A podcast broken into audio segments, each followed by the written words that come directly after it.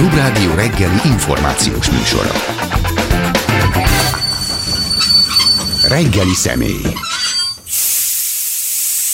És pedig Lakatos Júlia, a Méltányosság Politika Elemző Központ nemzetközi igazgatója. Nemzetközi igazgató ebben az összefüggésben mit jelent?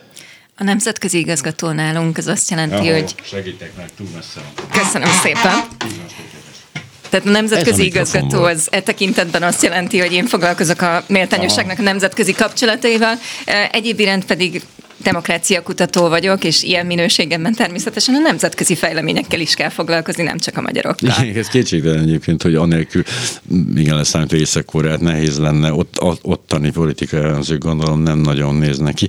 De a lényeg az, hogy egy picit most már megragadnám az alkalmat, hogy van itt nekünk egy aktuális, aktuális belpol, külpol és egyébként általános európai politikai hát ügyünk nagyon furcsa. Én azzal kezdtem a bevezetőt, hogy, a, hogy gyakorlatilag az EU biztosított egy ilyen elvonulást a magyar kormánynak, hogy méltósággal a helyszínt elhagyhassák, és, hogy, és azt mondjanak itthon, amit akarnak. És nyilván azt fogják mondani, hogy győztünk. Tehát mindenki azt mondja, most is, hogy csodálatos, ott vagyunk, megvan, minden teljesítettünk, megvannak a feltételek, mindenki külön lenyilatkozza a Varga Júliától kezdve a Navracsicsonát át a, a Gulyás Gergeik, hogy hát minden feltételt teljesítettünk, minden legnagyobb rendben, ezért is állnak rendelkezésünkre pénzek. Hogy pontosan mikor jönnek ezek, azt nem tudjuk, de hogy ez oké.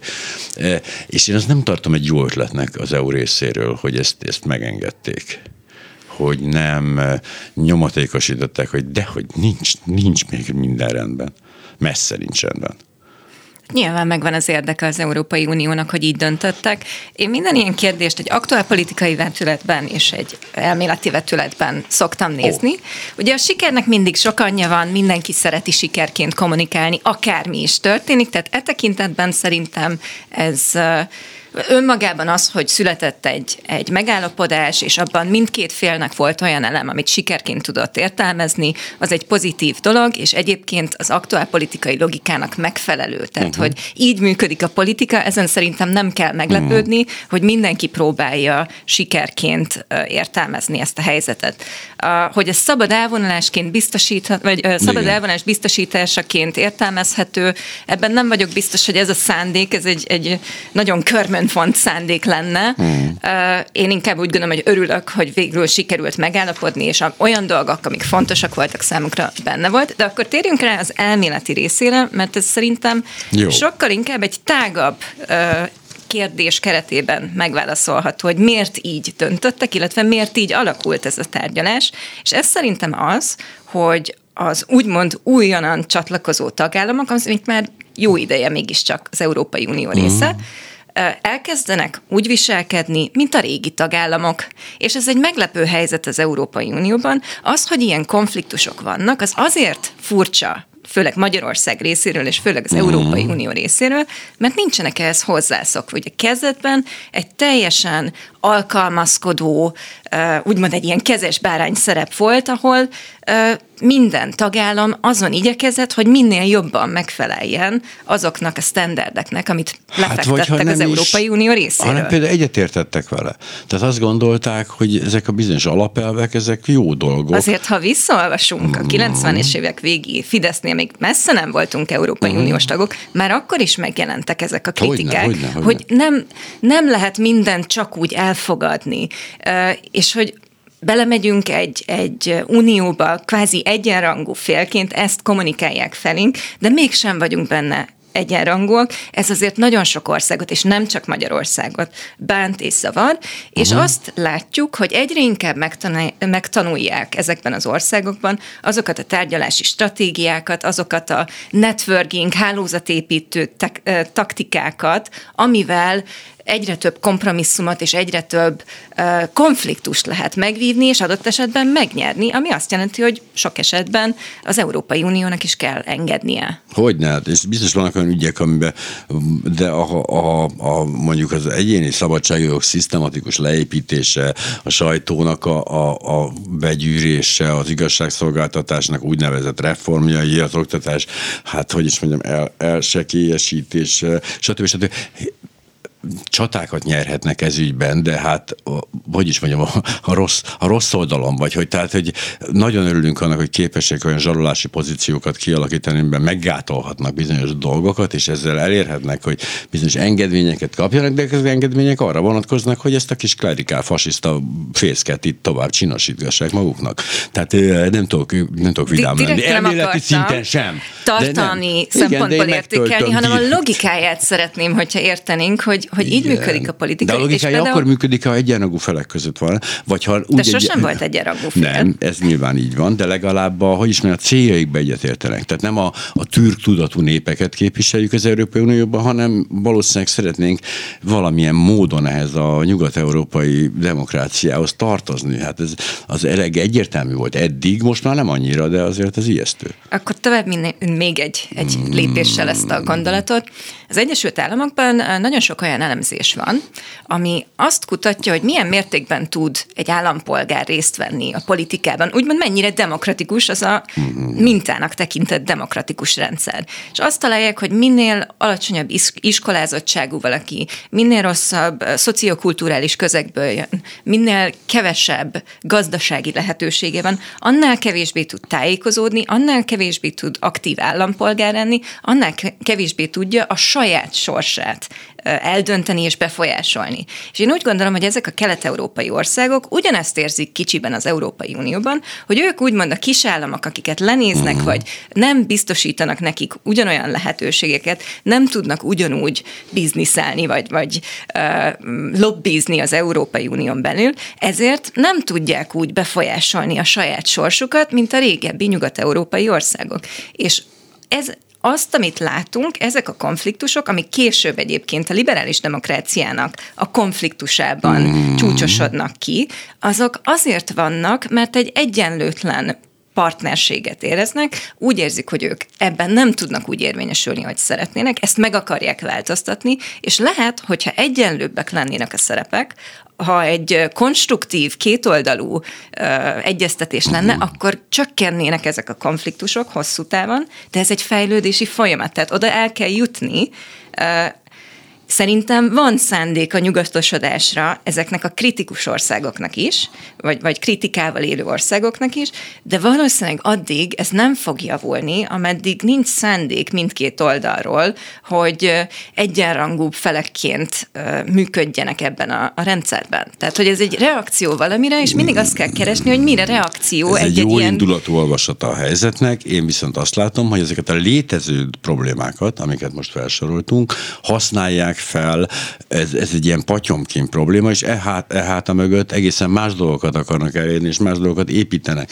Tehát miközben felhívják a figyelmet arra, hogy valóban nem két egyenrangú fél tárgyal itt, a sok esetben, és előfordul, ugye ez a klasszikus mackónadrágos oroszok New Yorkban probléma, hogy őket nem kezelték partnerként, pedig tel voltak pénzzel, és ekkor aranylánccal és mackóalsóval mentek tárgyalni, és mégsem kezelték őket megfelelően, meg is sértődtek, ugye ismerjük ezt a sztorit nagyjából, hogy, hogy ezt arra használnak fel, hogy jó, de, de közben közben heroin terjesztünk. Tehát egy kicsit ezt csinálja a magyar kormány szerintem, hogy hát itt, itt lenézik Szerintem az ez egy tünet. Tehát, hogy hogyne, a, persze hogyne. mi a végeredményt látjuk, és azt értékeljük, és ahhoz viszonyulunk valahogy. De ez egy tünet, és egyre többet gondolkozom például azon, hogy mi lett volna akkor, és persze a politológus nem szereti a mi lett volna nem, akkor kérdéseket, de azért néha érdekes eljátszani vele, hogyha mondjuk egy balliberális kormány marad hatalmon, és ugyanezekkel a konfliktusokkal találkoztak volna ők, hogyan kezelték volna ugyanezen egyenlőtlenséget lehetőségeket, mert egy társadalmi igény van, amit a Fidesz felismert és felhasznál és a, a saját politikájához és hatalomgyakorlásához.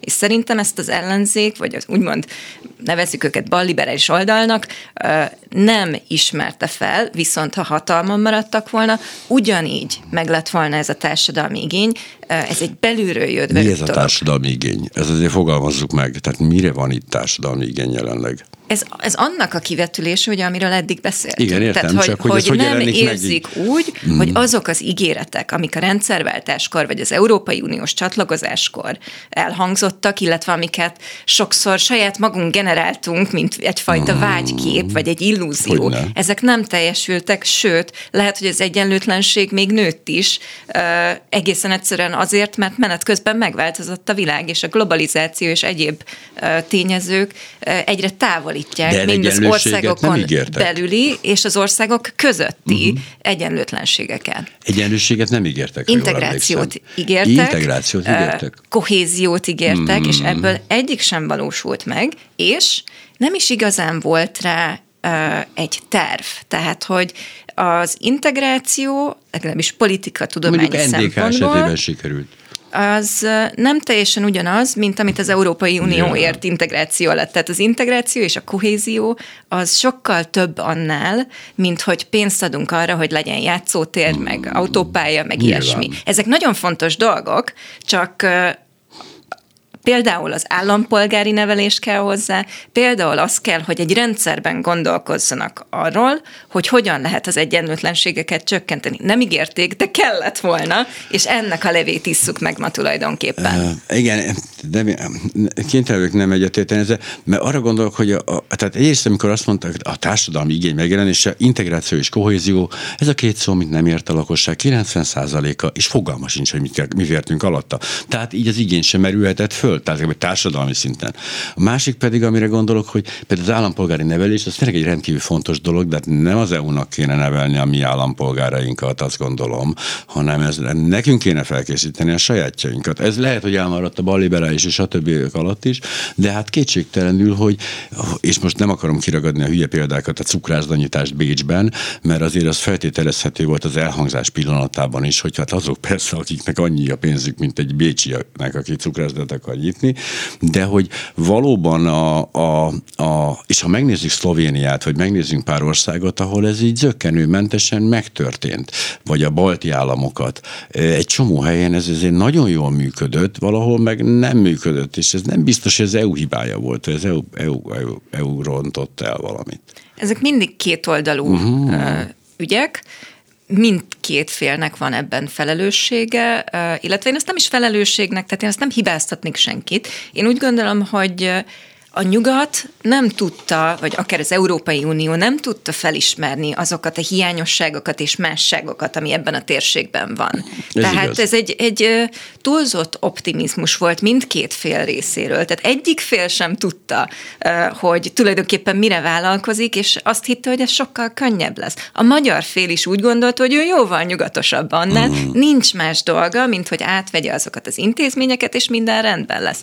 Az állampolgári nevelés kérdése ez egy nagyon-nagyon fontos ügy, amiről nem beszélünk eleget. Magyarországon ugye azért nem lehetett állampolgári nevelés ilyen formában, ami például az Egyesült Államokban ö, nagyon erősen megjelenik, vagy akár a háború utáni Németország egy klasszikus európai példa, hogy ott hogyan nevelték demokráciára az állampolgárokat. Ez azért nem valósulhatott meg Magyarországon, mert a szocializmus után egész egyszerűen úgy érezték, hogy az iskola ne nevelje a gyerekeket, majd otthon a szülő megneveli, és olyan mm. rossz tapasztalatok voltak, úgymond az államnak a szerepvállalásáról ebben a kérdésben, hogy, hogy egész egyszerűen ez nem volt megvalósítható. Voltak kísérletek nyilván arra, hogy az Európai Uniós intézményeket megismét, megismertessék, de ez, ez nem ugyanaz, mint amikor például arra nevelünk valakit, hogy legyen vitakultúrája, ö, tudjon kritikailag gondolkodni, tudjon kérdéseket feltenni. Ez, ez sajnos ne, nincs benne a magyar politikai kultúrában, ezek olyan készségek, amiket meg kell tanulni. Ugyanakkor az Európai Unió részéről is nagyon sokféle integrációs tevékenység volt. Gondoljunk csak az Erasmus programra, ami egyébként a, a legjobban működő uh-huh. kísérlete az Európai Uniónak arra, hogy ismereteket szerezzenek a fiatalok, hát ugye a jövő generációja, aki majd remélhetőleg ö, jóval kohézívabb lesz ebben a tekintetben, hogy tapasztalatot szerezzenek. De ez csak egy eleme, és nagyon-nagyon sok ilyen program kéne még, és ezt nem igazán tették meg, vagy nem eléggé, vagy nem eléggé célzottan, részben azért, mert tényleg nem ismerték fel, vagy nem tudták, hogy milyen különbségek vannak politikai, kulturális, történelmi, hagyománybeli különbségek ebben a térségben, és még a térségen belül is Magyarország tulajdonképpen egy egyedi eset. Ugye mondtuk, hogy volt, ahol ez nagyon flottul ment, egy cseh, meg egy magyar politikai kultúra olyan kritikus pontokban tér el, ami egy egész más típusú demokratizációt eredményezett.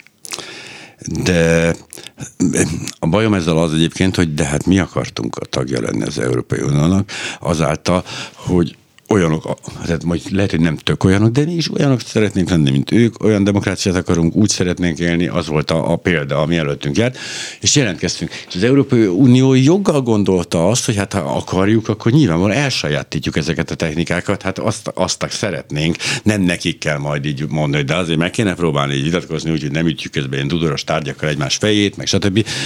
Ők ebben nem akartak bevonulni, hisz itt volt egy ilyen igyekezet részünkről, és hát lehet, hogy persze elmérték, és azt gondolták, ezt nem tudjuk magunktól megoldani, vagy azt gondolták, hogy ez mégiscsak menni fog, de alapvetően azért nehezen számon kérhető egy golfklubban, hogy a jelentkezőket nem kezdje el megtanítani golfozni. Hát arra gondol, hogy azért. Igen, csak amikor rájövünk, hogy a partnerünk nem tud golfozni, akkor lehet, hogy mégiscsak át kell ezt gondolni. Akkor de, igen, de van erre egyébként válaszom. Hát most épp azon azt csinálják, nem? Most nagyon, nagyon próbálják átgondolni, hogy mi az Isten történik.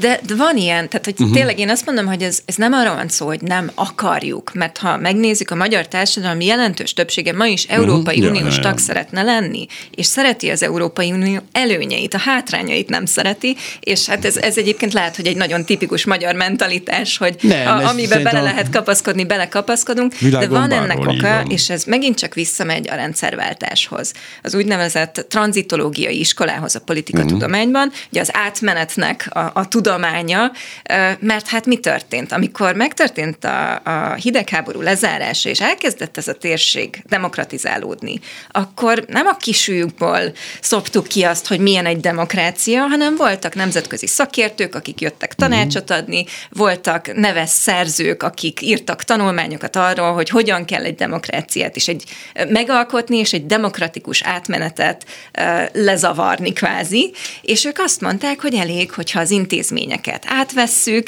és akkor minden rendben lesz. Uh-huh. És mhm. hogyha ha ezt mondják úgymond a szakértők, és a társadalom ezt hallja, hogy hát majd mi akkor olyanok leszünk, és a mhm. politikusok is ezt tanulják meg, mert erre vannak szocializálódva, akkor ez a kétoldalú tanulás, ez mint igény nem születik meg. Tehát én inkább azt mondanám, hogy tényleg egy részben egy túlzott optimizmus volt, illetve egy olyan rendszer, ami erre tanította meg mindkét félt. Tehát, hogy ez volt az elfogadott minta, ebbe próbáltak beilleszkedni, és mivel nem volt plusz követelmény, úgymond az állampolgári nevelésre és ilyen dolgokra, ezért ez nem született meg. Most ezt pótolni kell, de ezt ez megint csak akkor fog megszületni, hogyha lesznek olyan tudósok, akik most azt írják, hogy és még ez és ez és ez kell ahhoz, hogy olyanok legyetek. De és nem felismerik adott lenni. esetben, hogy vannak dolgok, amiben sosem leszünk olyanok. Mi már illiberális demokráciát akarunk, mi nem akarunk olyanok lenni, mint a liberális demokráciák, hanem mi azt mondjuk, ez ugye egy kicsit olyan dolog, mikor az ember tényleg túl sok evőeszköz van ott a tányér körül, és azt mondja, hogy hát már pedig mi kézzel leszünk, és akkor el. Szóval egy kicsit úgy érzem, hogy egy dacreakció részben erre a, a klasszikus, klasszikus nyakkendő megigazításra, mert ugye gyakorlatilag hogy zajlott ez most nagyban, ami kicsiben annak idején, amikor azt mondjuk, hogy miért fordult szembe a Fidesz a liberalizmussal, azért, mert Haraszté Miklós megigazította ugye a nyakkendőt. Na most itt az EU-ban jól megigazították megint a nyakkendőjét, amit megint ugye egy ilyen dac reakció követett, e, és mi már nem akarunk olyanok lenni, mi illiberális demokráciát építünk, ami ugye nincsen, de ettől függetlenül működni fog nálunk mintha nem abban az irányba vennénk, mintha megint most akkor kezdjük újra, próbáljuk meg normálisan csinálni. Az a baj, hogy nagyon-nagyon más irányból nézünk erre a kérdésre. Ez nem, baj. ez nem baj, de ettől van jó vita. Tehát én azt nézem, hogy ez minek tulajdonképpen a milyen válságnak a jelensége, vagy mire mm. mutat rá az, hogy így alakult. És nyilván a politikusok, meg gyakran az állampolgárok is azt nézik, hogy, hogy ez mihez vezet. De mm. számomra mindig az a kérdés, hogy, hogy mi a gyökere ennek, és nem gondolom, hogy egy nyakkendő igazítás lenne nem, a gyökere. Nem, azt gondolom. Uh, mint mindennek a, minden rossznak a világban a tudatlanság az oka nyilván, de, de ez a buddhista hozzáállás. Igen, figyelek. Nem, Én a ugye... folyamatcentrikus hozzáállásnak okay, a, a híve azt. vagyok. Jó, azt, és, és úgy gondolom, hogy egész egyszerűen az történt a világban, és ennek a helyi megvalósulását, vagy a helyi verzióját látját, hogy a liberális demokrácia megváltozott az évek során. Uh-huh. Van egy ö, demokrácia defici, ö, definíciónk Magyarországon, és egyébként az Európai Unión belül, amit megint csak a rendszerváltáskor tanultunk meg, hogy mi a demokrácia. A demokrácia nem volt mindig liberális demokrácia. Igen. Az, amit most ismerünk, az kvázi a második világháború utáni uh, verziója, ami a 70-es években elkezdett eltorol, eltolódni egy emberi jogi irányba, ami korábban nem volt annyira hangsúlyos, uh-huh. uh, és, és most Például a Fidesz úgy érzi, hogy a liberális demokrácia az eltorzult, és a demokratikus elemeket háttérbe szorította a liberális elem. És ez, ez az, ami ellen kvázi az illiberális definíció mm. megjelenik, ami ilyen szempontból nincsen megtöltve még tartalommal. Vannak kísérletek arra, hogy ezt megpróbálják definiálni valamilyen módon, de önmagában az, hogy a liberális demokrácia tartalmáról beszéljünk, és hogy annak milyennek kéne lenni, és a két elemnek milyen viszonynak, viszonyban kéne lennie egymással, ez nem egy jobboldali kérdés, nem, ezek alapkérdések nem. a demokrácia természetéről. Abszolút, ne, ezzel tökéletesen egyetértek, csak nem arról van szó, szerintem ebben a helyzetben, hogy ezekre a bizonyos deficitekre reagálva hozta létre ezt a fajta hát, fantáziabirodalmat a, a Fidesz és a vele szövetségben lévő KDNP, hanem azt gondolom, hogy a saját céljaik elérés érdekében fontosnak tartották e, elengedni a liberális demokráciát, hisz ott ugye nagyon nehezen lehetne előadni ezt, hogy, a, hogy az egyéni szabadságjogok azok háttérbe szólnak a közösségi jogaihoz képest, és ezeket az egészen finom dolgokat, de alapvetően tényleg az általuk felépített említett, hát tényleg kleptokrácia, vagy bármi rengeteg hülye definíciója van a klerikál fasizmustól kezdve, annak semmi köze nincs a demokráciához, azt gondolom. Tehát kihasználva a meglévő vitákat, vagy a, a változásokat a demokrácián belül, ők a demokrácián kívülről próbálják meg azt eladni, hogy, hogy az, amit ők csinálnak, az csak egy alternatíva. Ez ugye ez a Németországban nem szabad a sajtó típusú megnyilatkozásra gondolok, ott aztán annyira elnyomják a véleményt, rendes nácik már szóval se juthatnak igazából a mainstreamben, tehát, hogy ez fajta, ez csak egy ilyen maszkarovka, ugye a régi szóval élve, ez egy olyan a dolog, amivel álcázni akarják a valódi céljaikat. Megint külön kell választanunk a, az aktuál politika és az elméleti vetületét, mert ez egy politikai konfliktus, aminek van egy elméleti vetülete. Uh-huh. És, és, és szerintem, hogyha csak azt mondjuk, hogy ez tulajdonképpen egy álca valami másra, azzal leegyszerűsítjük ezt a kérdést, és, és egyébként kicsit kibújjunk is az elől, hogy próbáljuk ezt szétszálazni. Tehát ezzel szerintem valahol felmentést adunk a, a küzdelem ellen, hogy, hogy, vagy az ellen, hogy, hogy ezzel érdemben foglalkozunk, mert az könnyű azt mondani, hogy hát ők, ők a demokráciáról nem, kívül. De, Isten, akkor félértés volt. Én azt gondolom, hogy demokratikus erők igenis nagyon fontos lenne, hogy megvitassák ezeket a dolgokat. De amikor érkezik egy kritika, és most vigyük elméleti sikra, érkezik egy kritika a liberális demokráciát illetően Észak-Koreából, azt én nem fogom figyelembe venni, mert pontosan tudom, hogy ott mi zajlik, és azt gondolom, hogy elnézést, de tényleg magácska ebben ne.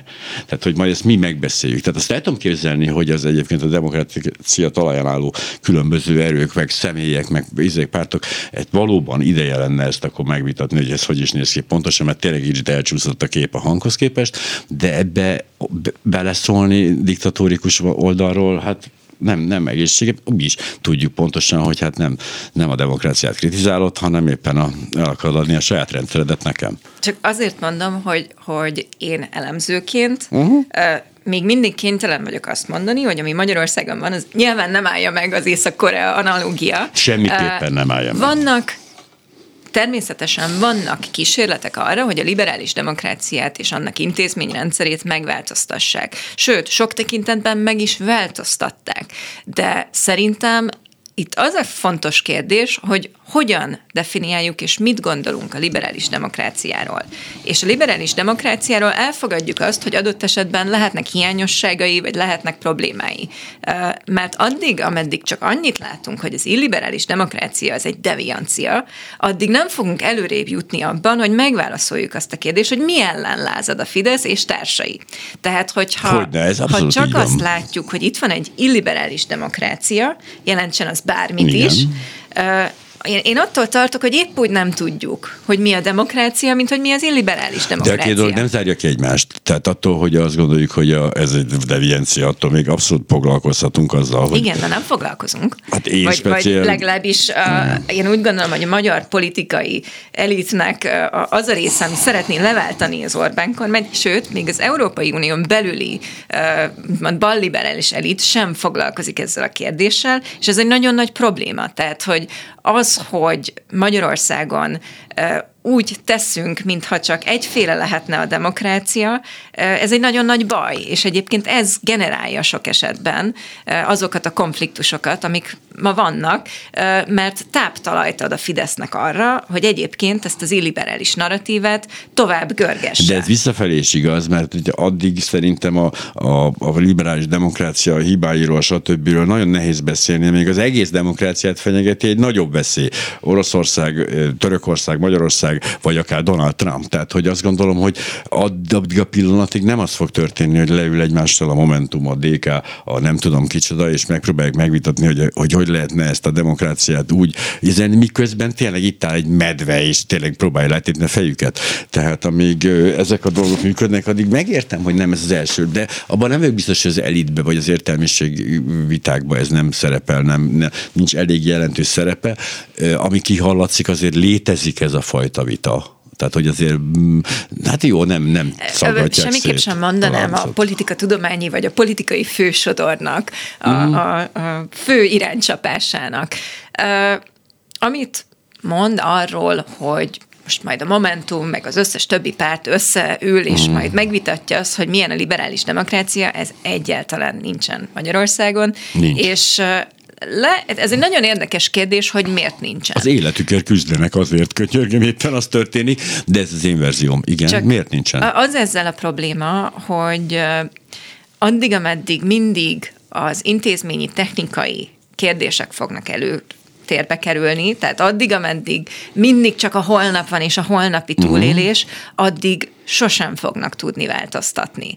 Tehát addig egész egyszerűen nincsen meg az a muníció, amivel egy alternatívát lehet állítani a fidesz szemben. A Fidesz nem egyik napról a másikra lett egy nagy domináns Hogy párt. Nem. Fidesz nagyon sokat építkezett, sőt, egy törpe párt volt tulajdonképpen, ami majd, hogy nem csak a szerencsém múlott, hogy az SDS mellett megmaradt, a, a nagy testvér mellett úgymond megmaradt, és egy tudatos döntés volt a részükről, hogy ők kispártból nagy pártá válnak, és ezt megtervezték, hogy hogyan fogják végrehajtani. Igen, harmadik Richardnak is volt egy ilyen döntés. Egy elmélet, ehhez kellett egy kép arról, hogy hova szeretnék eljuttatni a saját pártjukat, hova szeretnék eljuttatni az országukat 10-20 év múlva. Tehát, hogy uh-huh. ebben a perspektívában gondolkoztak. És ők is közben napról napra a túlélésért küzdöttek. Most addig, ameddig ezt nem ismerik fel azok a pártok, amik a fidesz szemben küzdenek, és addig, ameddig az a, a helyzetértelmezésük, hogy vigyünk vissza mindent a Fidesz előtti állapotba, mert az úgy jó volt. Ha jó lett volna, azért van egy gyanúm, hogy a, a választók ö, nem voltak teljesen elégedettek. Ugye emlékeim szerint tudom, hogy rövid a politikai memóriánk, de azért nem voltak elégedettek azzal a teljesítményvel, amit az akkori politikai elit. Ö, Messze nem, nyilván. Tehát de akkor még fel sem erült bennünk, hogy majd ennyire nem az, lehetünk az, elégedettek. Az önmagában, hogy azt mondja az ellenzék, hogy az Orbán kormány rossz, és el kell távolítani, ez nem egy program, ez nem egy ez elméleti megközelítés. Tehát lehet vitatni és kritizálni a Fidesznek az elméleti kereteit, amin belül ő támadja a liberális és, demokráciát mm. és politikai ellenfeleit, de hogyha nincsen vele szemben egy legalább ilyen fajsúlyos állítás, akkor nem fognak tudni eljutni oda, hogy, hogy a technikai építkezésen túl meg tudják győzni az állampolgárokat arról, hogy ők tudnak valami olyasmit, amit a Fidesz nem tud. És ez, ez egy kulcs kérdés. Nyilván. Erre nem látok jeleket, ez kétségtelen, hogy itt ilyenfajta mozgást nem érzek a, az ellenzéki erők, erők körében, hogy általában számon kérjük rajtuk a választáskor a pártprogramokat, és az, az annyira szomorú, ami tényleg így az elmúlt most már lassan tizen sok évben tapasztalok, hogy mik, mik készülnek ilyen programok szintjén, hát nem mondanám, hogy ebből az irányból közelítik meg a változást. Tehát, hogy, hogy igazából rész problémáknál leragadva, technikai problémáknál leragadva készülnek ezek a dolgok, de hogy igazán miért, hogy miért lenne jobb az, hogyha ők vezetnék az országot, az, arról még engem se sikerül mindig meggyőzni, aki egyik alapvetően liberálisnak tartom magam. De hát közben meg a másik is azt látjuk, hogy az a program, hogy folytatjuk, vagy szóval valami ilyesmi, ott, ott sincs ez a dolog kidolgozva. Két, kétségtől van egy ilyen elméleti ilyen köntös ennek az egésznek, ugye a, a, amit úgy hallunk, hallunk, hallunk, de hát tudjuk, hogy arra kell figyelni, amit csinálunk, csinálunk, csinálunk, tehát hogy közben pedig ez azért nem nagyon van köszönő viszonyban az a történettel, főleg azon a szinten nem, hogy tehát van egy befelé kommunikáció, kifelé kommunikáció, lefelé, fölfele, tehát mindenben egyetértünk meg, alá, megszavazzuk a szankciókat, és hogy egyértelműen ítéljük, majd közben az egész kis holdudvarunk az meg egy ilyen hihetetlen orosz párti retteretes demokrácia ellenes vonalat sugároz. Tehát ott, ott se érzem, hogy kész van ez az állítás. A Fidesz oldaláról ez, a, ez az egyértelmű határozott állítás. Oda megyünk holnap. Vegyük először az ellenzéket, Jó, és aztán folytassuk a fidesz. Ugye a Méltányosság Politika Elemző Központban most végeztünk egy olyan elemzést, amiben összehasonlítottuk az a 2010 utáni ellenzéknek a pártprogramjait. Mm. Az összes pártnak. De kemény lehetett, igen. Elég hosszú elemzés, igen. valóban. És és azt látjuk, hogy ugye azt kérdeztük, hogy milyen a demokrácia képük, milyen a nyugathoz való viszonyuk, milyen az Orbán rendszerhez való viszonyuk, és hogyan jelenik meg az önreflexió, akár arra, hogy miért veszítettünk kérdésre ezekben a pártprogramokban.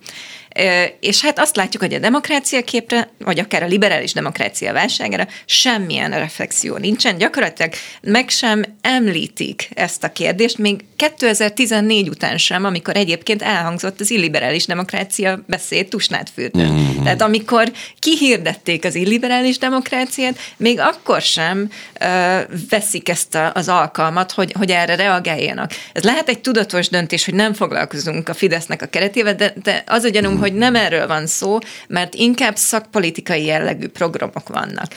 Ez nem jelenti azt, hogy egyébként nincsen elmozdulás a, a programokban az évek során, nem csak azért, mert nagyon sok párt átalakult, meg, meg próbálták azt kitalálni, hogy hogyan lehetne technikailag mm. legyőzni a Fideszt.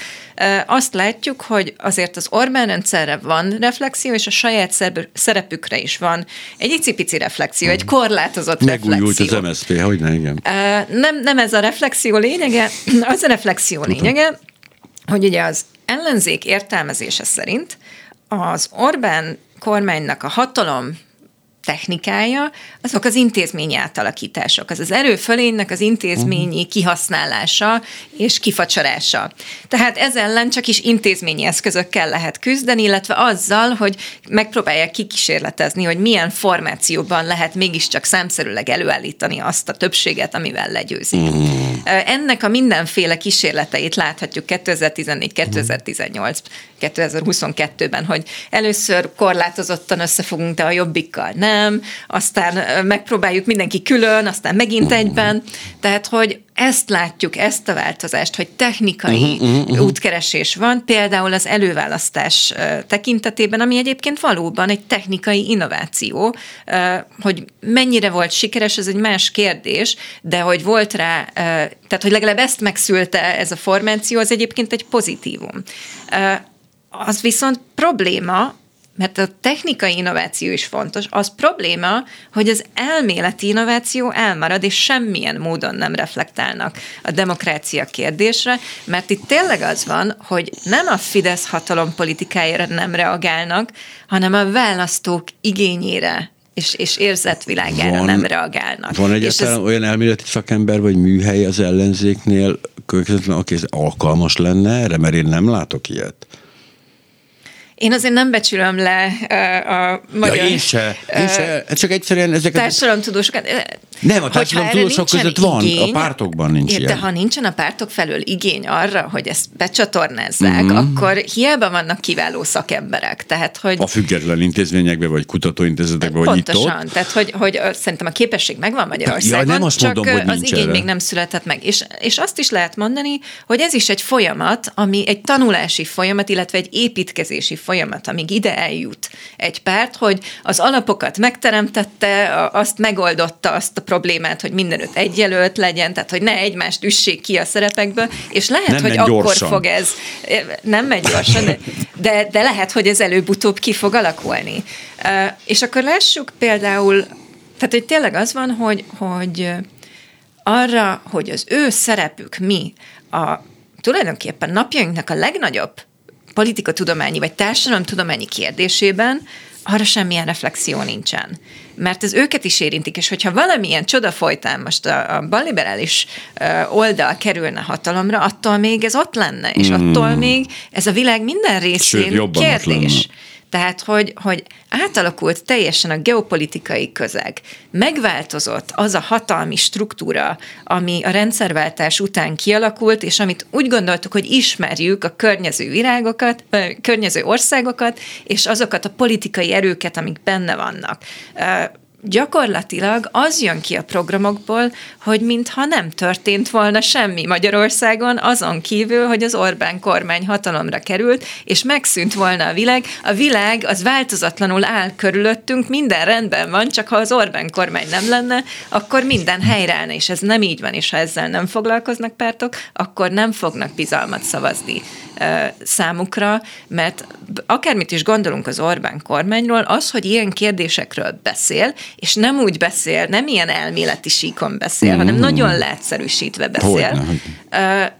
akkor egyszerűen azt látják, hogy ez egy, egy stabilitás, ez egy biztonság. Uh-huh. Ők olyan dolgokról beszélnek, amiről mások nem beszélnek. És ez fontos, tehát, hogy, hogy a szavazók nem buták. A szavazók a biztonságot keresik. Azt keresik, hogy nem azt mondom, hogy irányítsák őket, mert ettől félnek, de azt, azt keresik, hogy vezessék őket, és a vezetéstől nem szabad megijedni. Az hmm. egy pozitív fogalom is tud lenni. Bárki, aki vállalkozik, az tudja, hogyha egy, egy vállalkozást nem irányítanak, akkor az szét fog esni, és ezt magánemberként is érzik az emberek.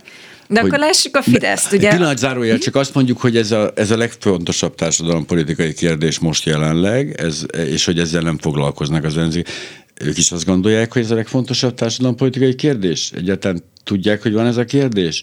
Vagy pedig azt gondolják, hogy ne, de hogy lenne ez a legfontosabb? Hát most a fasiszta veszély elhárítása a legfontosabb. Nem érünk rá ilyen izé, finom hangolásra a demokráciába, amikor arról szól, hogy az egész demokráciát felszámolják. Ettől félek inkább, hogy ez van. Azt látjuk a programokban, de egyébként szerintem az ellenzéknek a politikai kommunikációjában is, hogy ha bár tematizálják az illiberális demokráciát, de csak annyiban, hogy az egy deviancia. Tehát, uh-huh. hogy az csak annyiban, hogy van egy verziója a demokráciának, amit mi evidenciának tekintünk, és ettől eltér a Fidesz.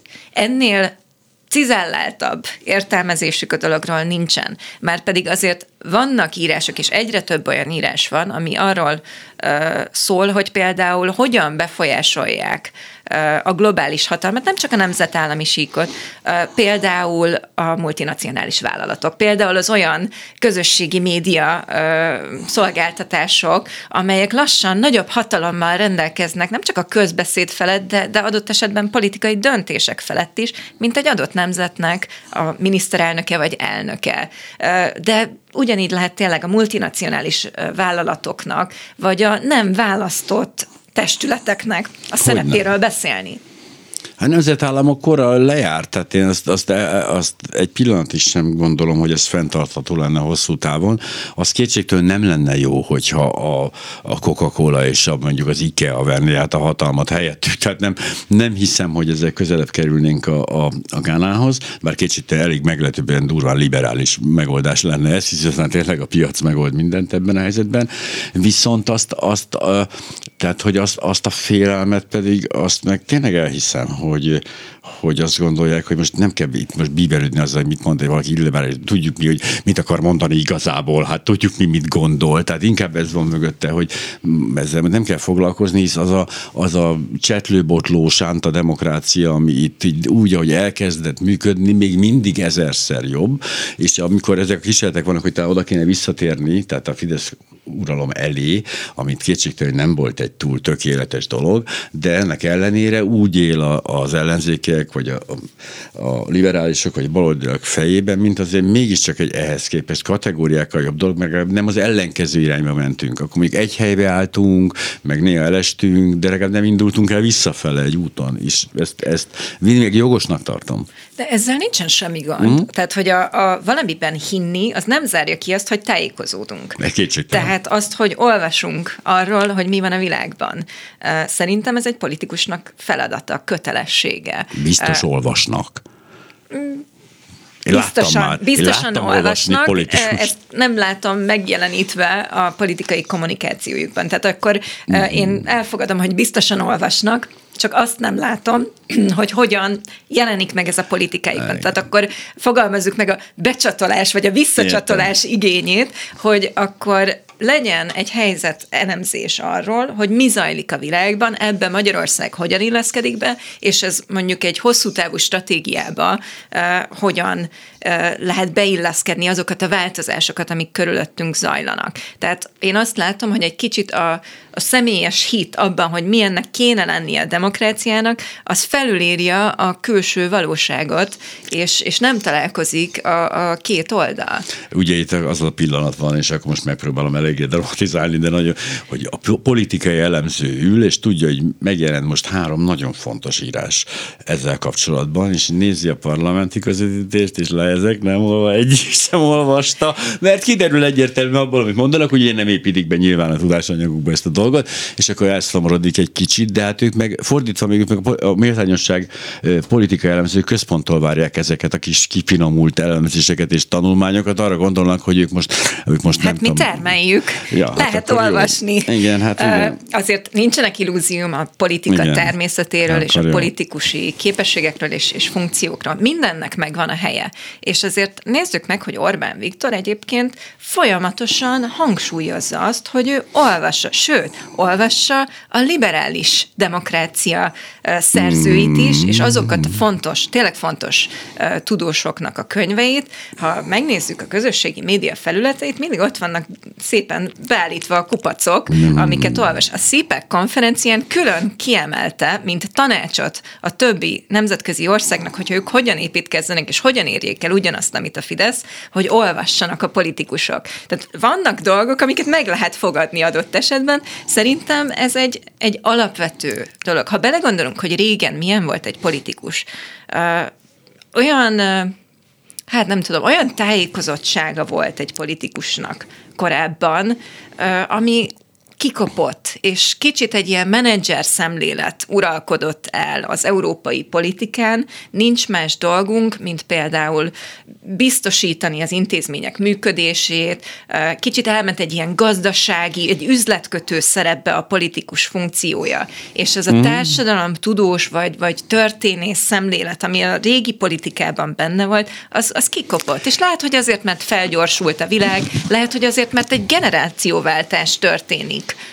a politikusi közegben, de ez a típusú tudás nincsen meg, és szerintem egyébként, ha verseny előnyt szeretne az ellenzék és a fiatal ellenzéki politikusok, akkor ezt a tudást kell bepótolniuk, hogy ne csak azt tudják, hogy mi történt a rendszerváltáskor, de mondjuk azt is tudják, hogy mi volt mondjuk a reformkorban Magyarországon, mert például a politika történet ismerete az egy nagyon hasznos dolog a politikában, mert rá fogunk jönni arra, hogy minden, ami ma történik, az már egyszer-kétszer megtörtént Magyarországon. Tehát, hogy, hogy nem uh, ma találjuk fel a spanyol viaszt, sőt, még lehet, hogy akár olyan politikai megoldásokat is, vagy, vagy olyan technikai megoldásokat is találhatnak, akár Magyarországon, akár külföldön, ami hozzásegíti őket ahhoz, hogy, hogy az ő politikai céljukat hatékonyabban tudják elérni.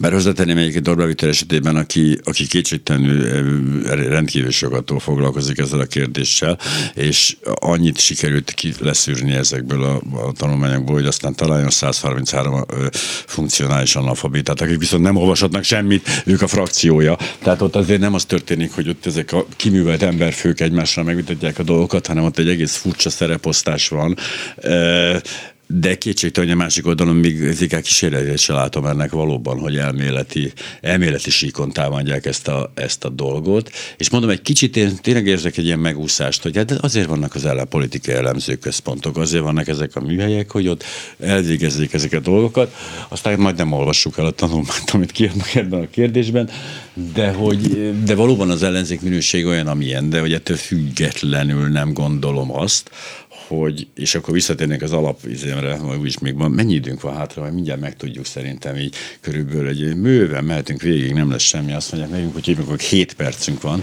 hogy tehát, tehát igazából egyik oldalról sincs ö, felvetve ez a kérdés, hogy mi a baj a liberális demokráciával, hogy hova fejlődött, hogy merre ment, hogy merre kellett volna mennie, vagy miért ment erre ez bár szavakban meg elhangzik a, Fidesz vagy a kormány részéről, de igazából ők se foglalkoznak ezzel. Tulajdonképpen csak a igazolást keresik a saját húzásaikra ebben a, ebben a problémában, az Európai Unió problémáiban, vagy akár a liberális demokrácia problémáiban. Kiragadott részekkel igazolnak egy-egy döntésüket, ami, ami pont oda passzol, de nem foglalkoznak ezzel mélységében.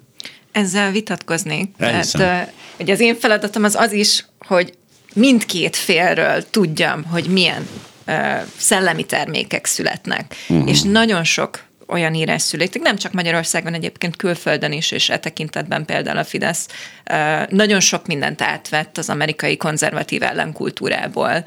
Uh, de, de azt látszik, hogy ezt a a liberális demokrácia belső feszültsége témát ők nagyon tematizálják, és megpróbálják azt politikatudományilag alátámasztani, hogy a demokrácia miért, szerült, miért szorult háttérbe, vagy miért került háttérbe a liberális elemekkel szemben. És itt olyanokra gondolok például nem csak az ilyen népszavazás, vagy közvetlen demokrácia elemek, hanem például, hogy az Európai Unión belül van egy demokrácia deficit, amiről mindig is tudtunk, és már a, a Mengyesi kormány és a Gyurcsány kormány alatt is folyamatosan azt hallottuk, hogy reformálni kell az Európai Uniót. Na most a Fidesz akkor mondja, akkor mi majd ezt megcsináljuk olyan olyan eszközökkel, amilyenekkel, de hogy tulajdonképpen ezek a konfliktusok régóta léteznek, uh-huh, beszélünk róla, legfeljebb nincsen benne a köztudatban, és, és én nem várom el, hogy akár egy, egy politikus, akár egy, egy átlagpolgár erről beszéljen, de ha már egyszer bejöttünk ide beszélgetni, akkor jó ezeket felidézni, Hogyne. és jó ezekről beszélgetni,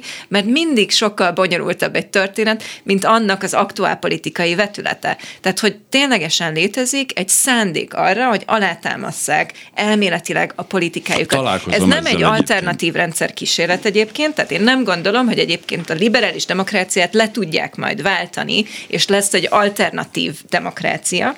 Viszont azt gondolom, hogy a liberális demokrácia fogalom úgy, ahogy ma ismerjük, az át fog alakulni a jövőben. És Egyébként az ellenzéknek az a feladata, hogy ők is oda tegyék a magukékat, magukét arról, hogy milyen legyen a liberális demokrácia a jövőben, vagy milyen legyen a demokrácia a jövőben, mert az nem evidencia, hogy egyébként egy fogalom az örökérvényű és mindig olyan lesz, hiszen már ez is egy fejlődés, egy folyamat eredménye, hogy ma itt tart. Mindig becsatornázzuk az aktuális konfliktusokat, az aktuális társadalmi kérdéseket, és ez megjelenik az aktuális demokrácia értelmezésünk életünkben. Nem tudom megmondani, hogy milyen lesz a demokrácia a jövőben, de biztos, hogy át fog alakulni. Tehát akkor az állítás az leegyszerűsítve, amit imádok. Az állítás az, hogyha mi, akik ugye alapvetően a liberális demokráciával valamilyen viszonyban vagyunk, vagy hiszünk benne, vagy szeretjük, vagy nem szeretjük, ha mi nem mondjuk meg, hogy milyen legyen a liberális demokrácia, akkor majd az ellenfelei fogják megmondani, hogy milyen lesz ha elutasítjuk azt, hogy egyáltalán beszéljünk arról, hogy vannak esetleg nehézségek, hibák benne, akkor azzal nem segítjük a demokráciát, hanem épp ellene teszünk annak, hogy, hogy megőrizzük olyannak, amilyennek mi szeretnénk lenni. Igen, de ezt azért nem állítja senki arra, hogy ez tökéletes lenne. Mindegy, hát ugye megyesi kormánytól visszavezetve, tényleg mindig az volt a reformok, minden. Csak itt van egy ilyen picit, hogy egyrészt egy megúszós, hogy hát ha megoldódik magától, másrészt meg most egyébként fontos problémáink vannak, most egy előre hát mit tudom én, felvettük Délosszétiát, és ott embert esznek, tehát ott mindig vannak, amik el, elhomályosítják ezeket a, a belső dolgokat, miközben valószínűleg ott azért folyik műhely munka, tehát Nyugat-Európában azért biztos vagyok benne, hogy azért valamilyen módon e, próbálják ezt így feldolgozni, hisz itt is folyik műhely munka. Az más kérdés, hogy, hogy a jelentőségét szerintem máshová teszik. Tehát a magyar demokratikus ellenzék, tehát az Orbán kormány ellenzéke, az azt gondolja, hogy ez talán nem olyan fontos, mint azok a tényleg azok a technikai megkérdések, amikkel szerintük választást lehet nyerni, holott valószínűleg valóban ezek, ezek nem, tehát ezek a taktikai lépések, nem a stratégiai. Az elméleti megalapozás az mindennek a mínusz egyedik lépése, tehát hogy utána a technikai rész az, az annak a megvalósíthatósága. Tehát, hogy egy házat nem lehet alap nélkül megépíteni, és tulajdonképpen most az zajlik, hogy mozog az alap, a Fidesz mondja, hogy reped a fal mindenütt, uh-huh. tömjük be, gipszeljük be, és az ellenzék azon vitatkozik, hogy milyen színű legyen a fal. És hogy milyen szép volt régen, szép amikor megépítették. Uh-huh. Igazából nem az alap a tervrajzról, igen, de hogy, de hogy oké, okay, az jó egyébként a párhuzam. Hát, tegyük fel, hogy áll az a ház már. Igen, és, és valaha szép volt, szerettük, de most változott minden körülöttünk, Igen. és ez sem maradhat ugyanolyan, viszont ha, ha nem is beszélünk a problémáról, akkor semmiképp sem fog megoldódni, é, tulajdonképpen csak folyamatosan elodázzuk, és közben pedig mások beszélnek erről a kérdésről, tehát hogy azzal senkinek nem teszünk szolgálatot, hogyha elutasítjuk azt, hogy egyáltalán beszéljünk a kérdésről. De hát nem, nincs itt elutasítás, egyszerűen föl sem merül, tehát oda is jutunk el, hogy elutasíthatjuk. De ezért nincs. mondtam, hogy addig, Igen. ameddig devianciának tekintjük, uh-huh. és nem pedig egy, egy válságnak a, a tulajdonképpen a tünetét, akkor szerintem ezzel nem lesz Igen, minőségi és demokrácia. Viszont könnyű úgy demok- devianciának tekinteni egy folyamatot, amikor azt mondjuk, hogy itt most visszatérve a ház példára, hogy egy kicsit azért inog az alap, meg reped a fal, és akkor azt mondja a másik, hogy akkor jó, akkor behoznám majd a kecskét, hogy lakjon az is itt. És akkor mi van? Mit kezd a kecskét? És akkor tényleg az ember nem azzal foglalkozik, mi az alapokkal. Tehát én inkább erre vinném el a dolgot, de most nem visszük el sem erre. A méltányosság politikai elemzők központ honlapján találnak, most a hallgatók kaptak azért a fejükre egy ilyen csomagot, na akkor majd ők legalább tudnak ezzel a kérdéssel foglalkozni? Vannak ott olyan írások, letölthető tanulmányok, stb. Vagy merre keressék ennek a... Abszolút méltányosság.hu-n, illetve hát nyilván szereplünk a kollégáimmal elég sokat. Mm. A liberális demokrácia kérdése és annak válsága, azt, hogy ezt hogyan lehet megváltoztatni egy alapkérdés a méltányosságnál, ahogyan egyébként a történelmi és a nemzetközi összehasonlítás is. Egész egyszerűen azért, mert nem lehet a mából nézni a politikát pusztán, és nem lehet csak is a, a magyar példából megérteni. Nagyon-nagyon sok külföldi példa van, és jó példa van, amit be lehet hozni Magyarországra, és alkalmazni lehet, vagy legalábbis adaptálni. Most már csak azok a kötetek kellnek, ahol magyarul kicsit leegyszerűsítve a magyar politikusok számára is érthető módon megjelennek ezek összegyűjtve a tanulmányok színes szép borítóval. Minden esetre nagyon-nagyon szépen köszönöm Lakatos Júliának, hogy a vendégünk volt.